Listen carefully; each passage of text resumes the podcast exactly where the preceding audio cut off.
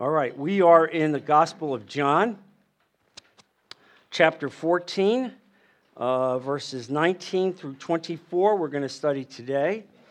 Um, and Jesus has already made a number of promises to the disciples. And now, in this section of reading, Jesus will make four new pro- uh, promises. He has previously announced that he was uh, going to depart from the disciples in order to return to the Father. Well, this had really upset the disciples greatly. Uh, and they were in a lot of torment over the fact that Christ had told them that he was going to die. Uh, and they were downcast, they were troubled, they were afraid. Uh, and so he began to speak to them now in this section, giving them uh, four new blessed promises promises that they could take with them forever as to who he would be and how he would be with them. And so let's begin and follow along in verse 19. Before long, the world will not see me anymore, but you will see me. Because I live, you also will live. On that day, you will realize that I am in my Father, and you are in me, and I am in you. Whoever has my commands and obeys them, he is the one who loves me. He who loves me will be loved by my Father, and I too will love him and show myself to him. Then Judas, and this is one of the disciples, not Judas Iscariot, said, But Lord, why do you intend to show yourself to us? and not to the world. Jesus replied, If anyone loves me, he will obey my teaching.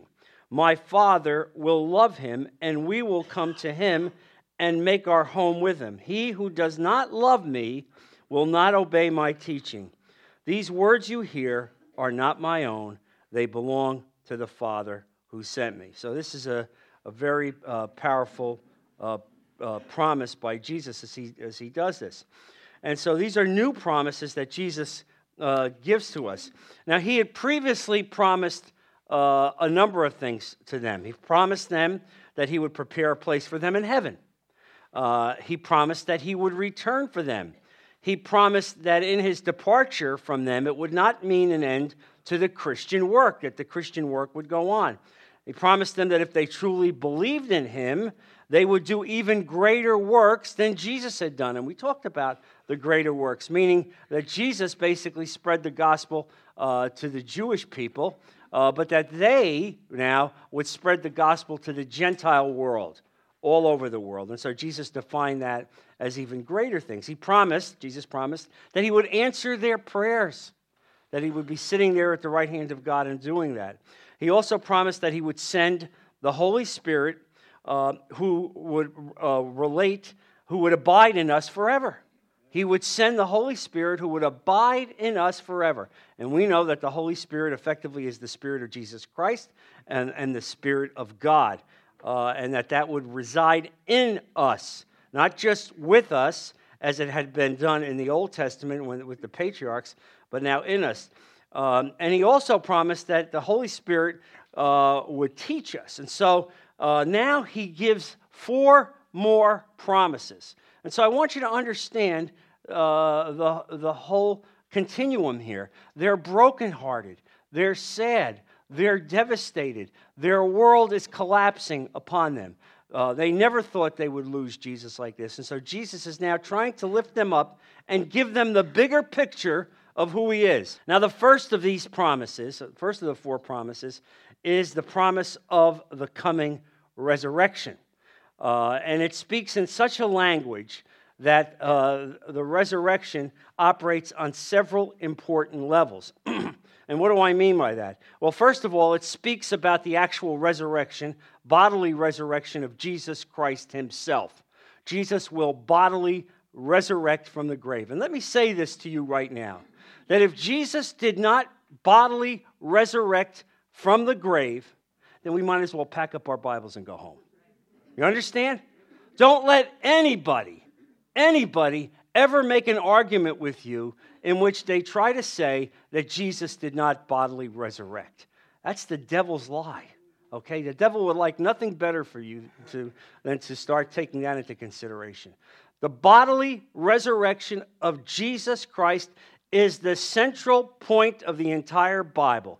It is the defeating of death by God Himself. It is life eternal for you. It is all embodied on the cross and the bodily resurrection of Jesus Christ. Can I get an amen? amen.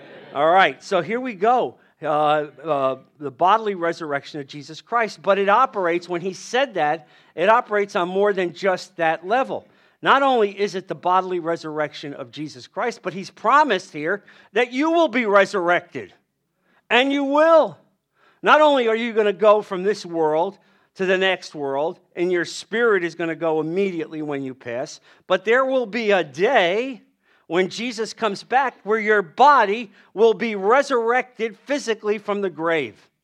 You will be resurrected physically. So, Let's understand what Jesus is saying here. He's saying that, yes, you're going to be spiritually resurrected on your death. You were going to go and be with Jesus. And he's also saying, he's also promising that you will be physically resurrected at, at a future date. Uh, and this is important when he, when he speaks about the fact that the world will no longer see him. The world will no longer see him, but we will continue to see him. We will continue to see him in our hearts through the Holy Spirit, and we will continue to see him through the resurrection. Um, and so uh, this, is, this is important. Uh, and, and what this also means is when Jesus gives them this, he is giving this to them that they will have the continuing knowledge of the resurrection in their hearts. They will understand what it means when Jesus says he's coming back. And they will understand what that knowledge means when he says, I will dwell with you. You will be with me. I will be in you, the Father and me together. The Father and I together will be in you, in residence. And so this is not just uh, someone uh, suggesting that, that his body is going to be raised from the grave, but he's making numbers of promises through this resurrection theology. And, and we have that overwhelming confidence to understand what that means. We know He's promised us this. We know what that resurrection means. And so, just as Jesus has given us this idea, this thought, this promise of the, of the resurrection, that that thought and that promise grows in our heart. We know every day that we will be with Him. We know every day that He is with us, that God is in us, uh, and that we will be resurrected. And not, not only is that a, a spiritual resurrection, but a, a, a physical resurrection someday. And I want you to realize how downhearted the disciples were at this point. This was a low, low point. This next week, prior to the resurrection, is going to be hard. Jesus, who they loved dearly, who they believed uh, was their hope, everything that they had. Jesus will now be taken away from them. He's going to be killed uh, in a horrible death. And so, this whole uh, uh week is a very, very difficult week. And so I want you to realize that when you go through hard times, and there's not one of you here in this room that has not gone through hard times, and that there will be hard times more to come, I want you to think about these 12 men in this room.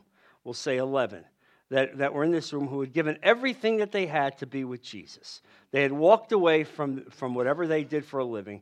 They had traveled with him for three years uh, because they believed that he was the Son of God. And now they will see him killed. Uh, and I want you to turn to Luke 24. And I love this passage uh, because it's the, the, disciples on the road to Emmaus.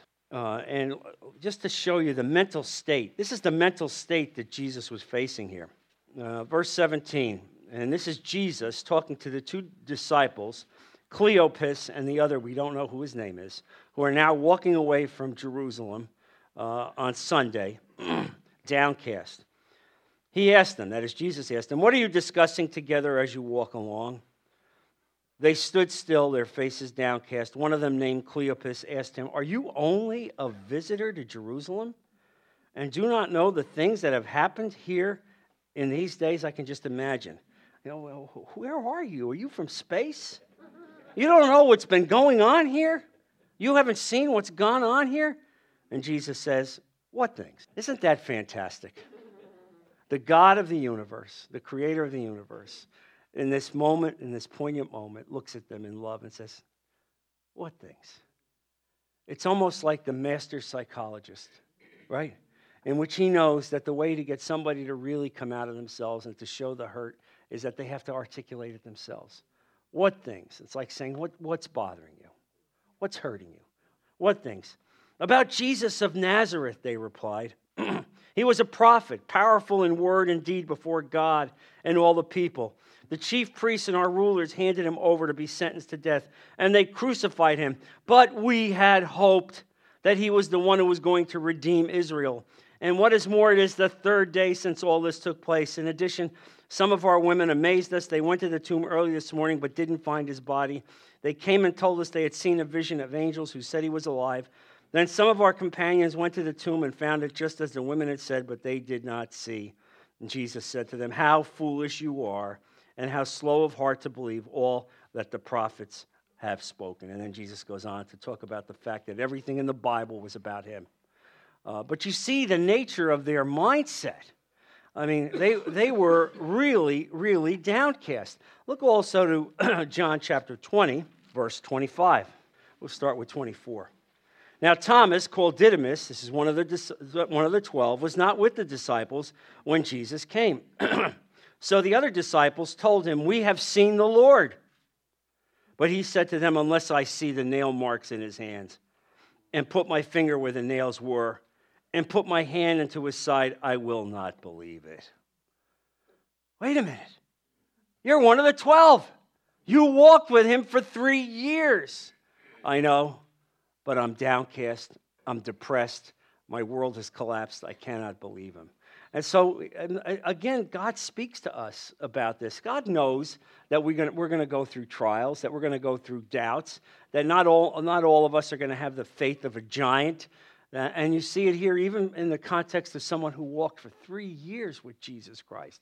And so that's why Jesus is making these promises. He's letting them know this isn't the end, guys, this is the beginning. This is going to be the greatest story ever told. And so Jesus is promising them that death is not the end for either me or you. It is not. You're going to go on and do even greater things. I'm going to be in your heart. God and I together will be in your heart through the Holy Spirit and you will be empowered and you will go out into the world and do the kind of things that you never thought you could do. And when I said this to my Monday guys on, on, on uh, last Monday, one of the things I said, and I think it's uh, germane to this, is that God has high expectations for each and every one of you. Higher than you have. Higher than you have. It's like this you have a vision of yourself and your life. It's like you say, Well, I'm retiring in Naples. I've worked my whole life for this. Uh, I'm now going to focus on golf, fishing, boating. Okay? This is where my life will be. All right? And God says, Forget it. Forget it. You're thinking here, I'm thinking here.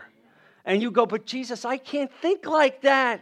I'm not here. I don't have it for here. I have it for here. And Jesus said, No, you don't. You think you have it for here, but I'm going to prove to you that you have it for here. I'm going to build your character. I'm going to develop your character, and you are going to impact the world in so many ways. And I'm saying this to you right now that you have to realize this that God is going to do to you so many things to make you an impact in this world. Some of you are going to impact your family. Some of you are going to impact your friends. Some of you are going to impact your neighborhood. But you are all going to be positioned to impact this world. Amen? Amen? This is a big deal. And this all this whole gospel of John is about that. All right? The whole gospel of John is about this. And so Jesus is making these promises so that these guys get it. Stand up. I don't want to see you crying. I've got, I've got plans for you. We're moving on. I'm going to be in you. I've got great plans. And so uh, it's just incredible when you see how God speaks to these first 12 guys, uh, telling them what, what, what he has in mind. So the second promise in, in that uh, Jesus makes Uh, in this section of reading is the certain knowledge of Christ based upon that double resurrection. What do I mean by the double resurrection? The resurrection of Jesus, your personal resurrection. Your resurrection both spiritually and your resurrection physically. It is a double resurrection. It is because that Jesus has been resurrected and because we have been given new life through Jesus, that we know who he is. Look, folks, we can read all the stories in the world. We can read all the stories in the world, and until you have the personal knowledge that Jesus has been resurrected and he has put it in your heart, and you have the knowledge that you've been resurrected also, that you will never have a great Christian life unless you come to understand that. That's what it's about. That's what this is. And so, this is what he means when he says that on that day you will realize that I am in my Father. On that day you will realize that I am in my Father. Yes, because you will have the certain knowledge through the Holy Spirit that both Jesus and God the Father now reside in your heart. You will have that knowledge. Uh, and the extent of this knowledge is that Jesus was God incarnate who was and is fully divine. You got that? Not just a man, but God in every way. God in every way, who put off his, design, his divine prerequisites, all right? Put it off and became equal to us as a man, so that as he sat here in this world for 33 years, he was fully God, yet fully man. And you will know that. You will know that when, when, when ultimately uh, God resides in you. Uh, and so this, this, this extent of this knowledge is critical. It is what we need to have in order to speak to, to uh, the world about Jesus. Without the resurrection of Jesus Christ, there would be no proof that he claimed to be of who he was. There would be no proof. Uh, it is the resurrection that vindicated everything that he said.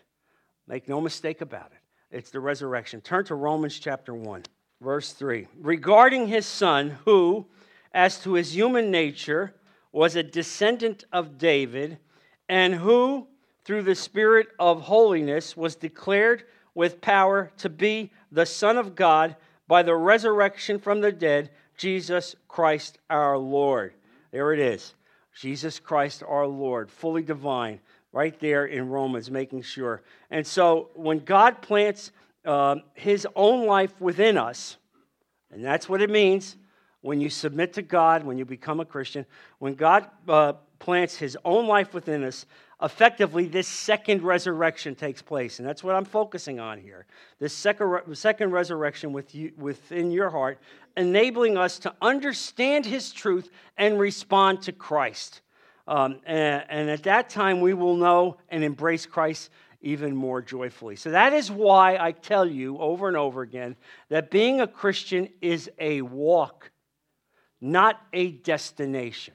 It's not like you get a diploma, congratulations, you are a Christian. That's it, I'm done.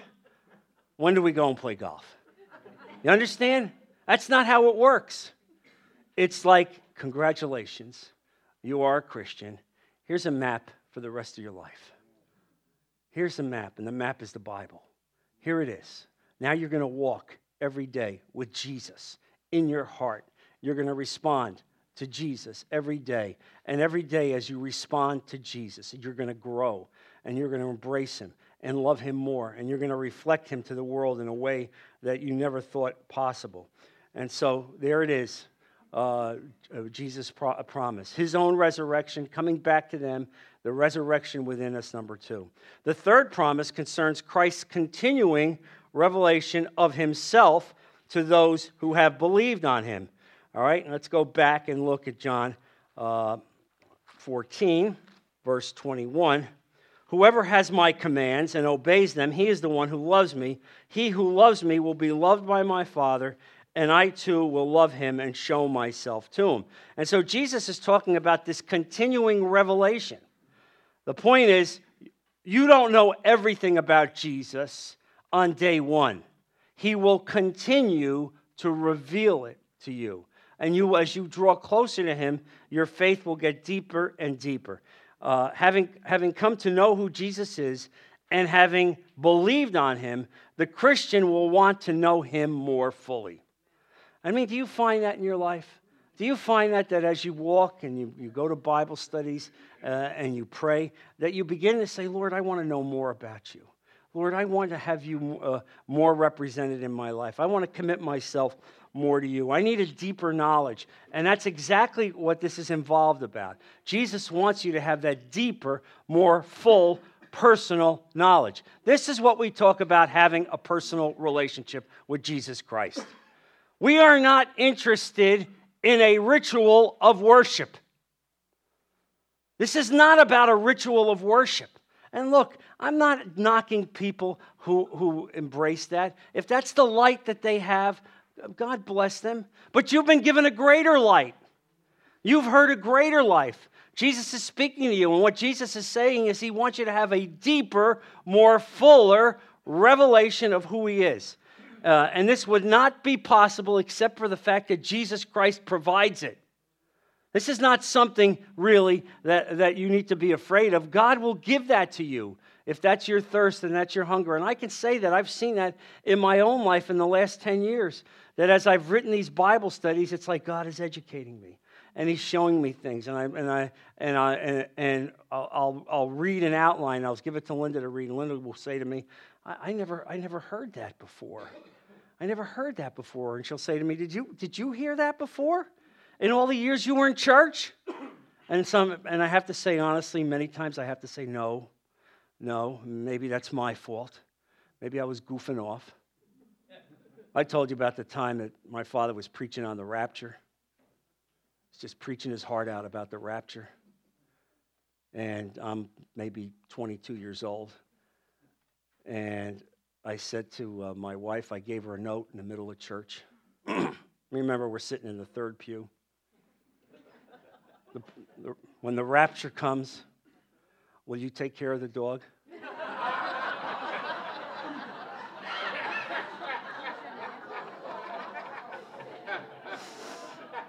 We'd only been married a year. of course, not to be outdone, she writes back, Will you take care of the pool? So maybe the fact that we hadn't heard these things preached might be on our account, not on the ministers. But the, the, bottom line, bottom line, I'm telling you, is that this is evidence of the fact that as you grow with the Lord, as you get deeper with the Lord, you walk with the Lord, He pours more and more into your heart more and more into your heart, uh, and He reveals Himself uh, in so many ways. And so, in what ways does the Lord promise to manifest Himself to His disciples? In what ways? Uh, he was not going to do it bodily.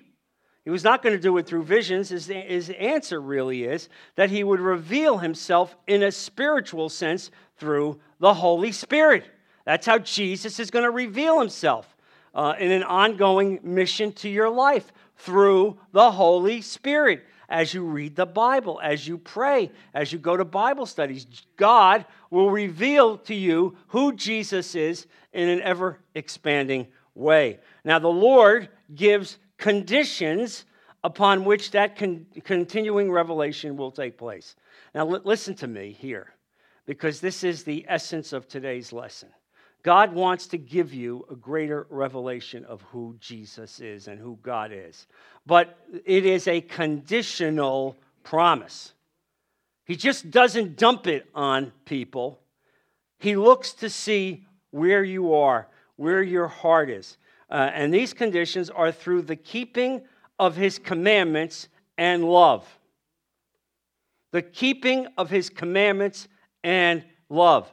Some of us believe, and you can underline this, is on the outline of number six.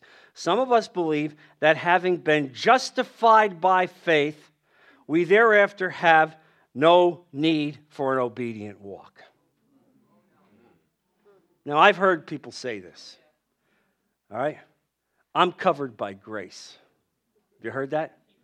I'm covered by grace. I'm not an Old Testament believer. I'm freed from the commandments. Jesus loves me. He's forgiven my sins. I'm justified by faith. So, what does that mean? That means, well, che sarà, sarà, as they say in Italian, right? In other words, whatever happens, happens, all right? Oh, my mind is, I'm trying, I'm thinking about the right thing, but you know, if I fall into a ditch, I fall into a hole. If I get involved in immorality, yeah, it happens. I'm weak. I'm only a man. You know, but God has justified me. Folks, let's get this clear. Let me get, make this clear. When we come to Jesus Christ and you give Jesus your heart, you are in fact justified by faith. But that does not mean that you can go and live the most reckless, careless kind of life. Because if you do that, you will not grow. You understand what I'm saying? You will not grow. Now, the question is, are you saved? Well, I can't answer that. All I know is, in order to be saved, it's not just lip knowledge, lip, lip speaking, it's heart speaking, it's heart knowledge. And so, if in fact I have in fact accepted Jesus Christ, God knows you're going to fall from time to time, but don't just get reckless in your life and get involved in all kinds of immorality. Come on, folks. If the, understanding that you're grieving the Holy Spirit, Jesus resides in your heart. When you begin to understand what this means, and I got to tell you that I didn't know this when I was younger. I didn't recognize the fact that, uh, that really through the Holy Spirit that there was an ongoing revelation in my heart that the Holy Spirit was there. Because if I did, I never would have done some of the things that I did. And I believe you would be the same way. Would you go places and say things and do things if you knew Jesus was walking alongside you? Ooh, that's a hard one, John. Well, that's, isn't that what, what God is telling us here? You can't understand this unless you drill down and get that sense. That's what this is about. And so Jesus is making the promise I will give you greater revelations. I will speak deeper things into your life you will become more knowledgeable about who I am. And that knowledge is going to carry you through dark days. And you're going to be an example to a lost world, but only if you obey my commandments and exhibit love. That's what it is. That's the promise. It is a conditional love. This love and faith expresses itself in an obedient walk in the Christian life an obedient walk in the Christian life. Now, that doesn't mean you're going to be perfect. There's no such thing as perfect. There was only one perfect, and we crucified him. All right? There is no perfect. But it means within the Spirit of God empowering you uh, every day and you obediently trying to walk and do what, what God wants you to do. Turn to James chapter 2. James chapter 2, verse 17. Let's look at 14. What good is it, my brothers, if a man claims to have faith, but he has no deeds? Can such faith save him? Suppose a brother or sister is without clothes and daily food. If one of you says to him, Go, I wish you well, keep warm and well fed, but does nothing about his physical needs, what good is it? In that same way, faith by itself, if it is not accompanied by action, is dead. This is important because here's what it says if you want to show your obedience to Jesus Christ, if you want to show that you're obeying his commandments, and as he said there, obeying my commandments and demonstrate love, this is the demonstration of love. Don't give me cheap lip language. You see somebody who's desperate out on the street, and you say, Oh, gee, I hope you get a good meal. Hope you stay warm. Hope it works out for you, brother. God bless you. Instead, you know, God doesn't want to hear that from us. God doesn't want to hear that from you. That is why I honestly, I want to tell you this. Often when I travel to major cities, I keep money in my pocket because I believe that when I come across homeless people, when they ask for something, I try to give them something, even if I recognize that it might be used for alcohol. And the reason for that is it's not on me, it's on them. Amen. You heard what I said? It's not on me, it's on them. I'm being what God wants me to be. I'm going to try to demonstrate love. Now, you demonstrate love to someone. Now the question is, now, now it's on them. And so you see this verse.